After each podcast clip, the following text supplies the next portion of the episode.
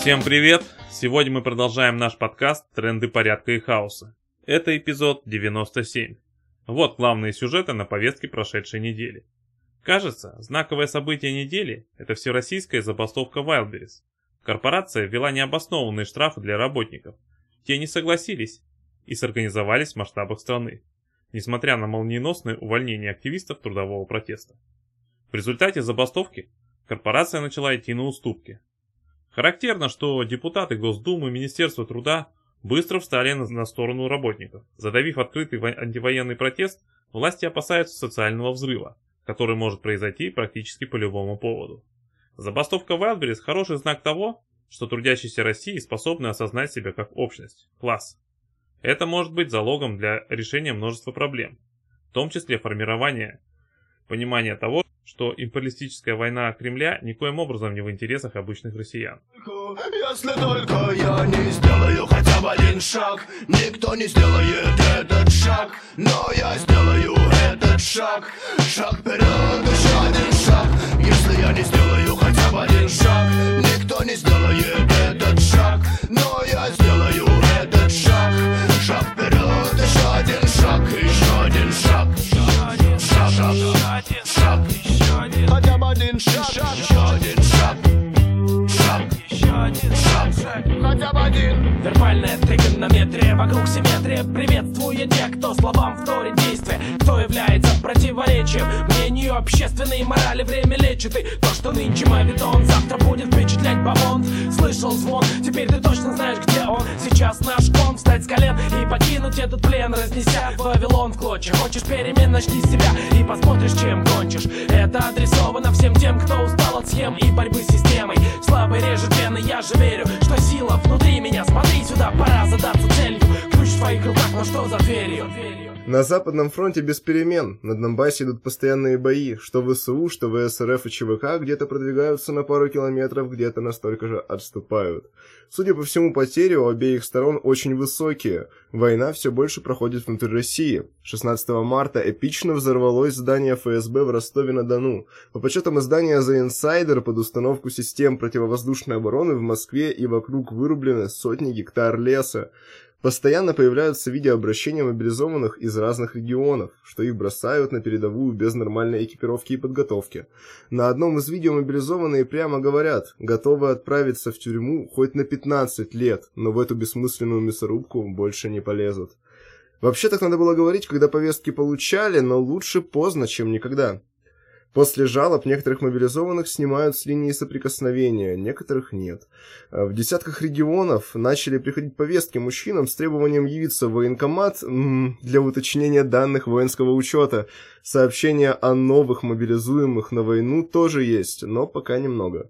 В СМИ утекла китайская военная аналитика. Поднебесные предполагают, что летом и Россия, и Украина будут до предела истощены войной. Как говорится, непонятно, что же лучше, ужасный конец или ужас без конца.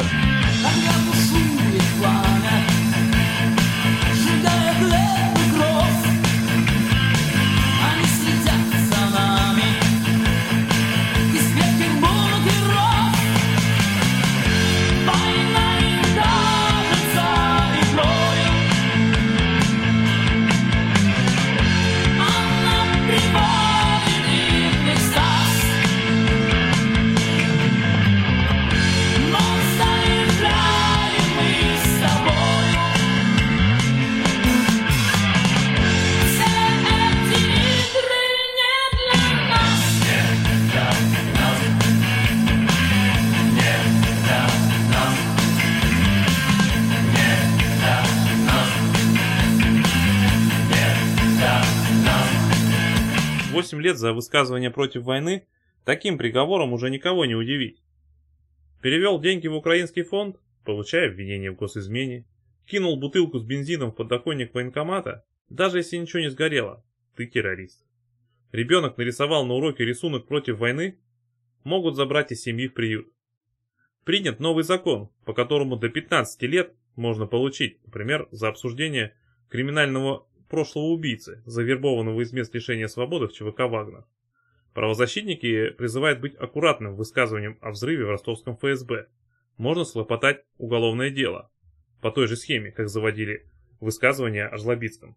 Честно говоря, лучше бы рекомендовать прокачиваться э, по IT-безопасности. О современной политике в России уже сложно сделать неуголовно наказуемое высказывание. Если вы внутри страны, лучше высказываться анонимно. Репрессии. Остается надеяться, что они вышли на свой пик. Хочется верить, что путинское полицейское государство не сможет такой накал поддерживать долгое время. Маятник качнется как минимум в каком-то более адекватном направлении. На этом фоне нам остается поздравить хабаровского уличного художника, либертария Максима Хадада Смольникова, с тем, что после почти двух лет следствия и суда за пост ВКонтакте о Михаиле Жлобицком его приговорили лишь к 300 тысячам рублей штрафа и запрету на два года делать публикации в интернете. Прокурор просил 5 лет и еще может обжаловать проговор.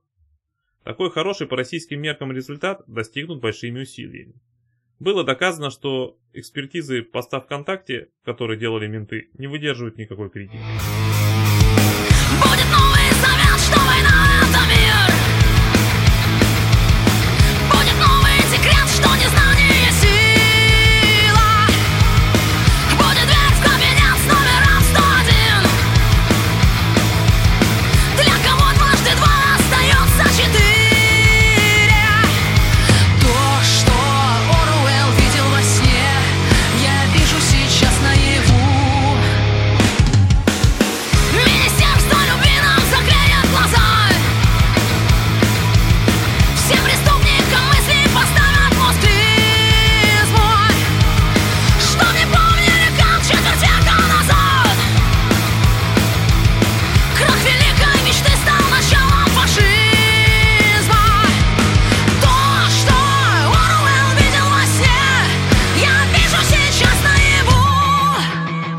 Рекорды просмотров бьют американский сериал «Одни из нас» и российский «Фишер». Я бы порекомендовал оба, если привыкли завершать день видеопродукции художественного содержания.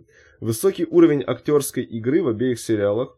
В «Фишере» советская и постсоветская реальность конца 1980-х, начала 1990-х показана явно глазами поколения, которое в эти годы не жило. Но и без исторических ляпов, характерных для современных российских фильмов об СССР. Фишер, что называется, остросюжетный сериал. Зритель все время в напряжении, только в последних двух сериях становится ясно, кто маньяк. В одних из нас события развиваются постепенно, от серии к серии. Не то чтобы много происходит, но зато крутая атмосферность постапокалиптичного ужаса не дает заснуть у монитора. С анархистской точки зрения, что интересно в Фишере и одних из нас? Фишер – Хорошая лента о власти и насилии. Маньяк сделал своим сексуальным фетишем мучения и жестокие убийства мальчиков. Следователи пытаются его поймать, подвергаются давлению высокопоставленного начальства. Они работают по 24 часа в сутки месяцами, но все равно прессуют непричастных к убийствам людей. В результате гибнут случайные подозреваемые, на деле не имевшие отношения к преступлениям. Сериал «Фишер» достаточно точно воспроизводит историю маньяка из Одинцовского района Подмосковья. Одни из нас э, вроде бы еще один сериал о зомби-апокалипсисе. Но интересно показывает возможные реакции людей на обрушение современной цивилизации. В бывших американских мегаполисах возникает фашистская диктатура. С ней борются, я бы сказал, неоякобинцы. Кто-то уходит в вождистскую псевдохристианскую секту. Пара возрастных бородатых мужиков, полюбивших друг друга, огораживаются забором с электрическим напряжением и колючей проволокой. Создают свой маленький рай. Благо, в их раю остался большой винный магазин и одежные бутики. Одни из нас о том, что люди могут оказаться друг для друга опаснее, чем зомби. Но в сериале показана и анархокоммунистическая община. То есть надежду терять нельзя никогда. Ну вот и все на сегодня. Напоминаем, что в трендах порядка и хаоса участники автономного действия дают анархистские оценки текущим событиям. Слушайте нас на YouTube, SoundCloud и других платформах. Заходите на наш сайт autonom.org и подписывайтесь на email рассылку.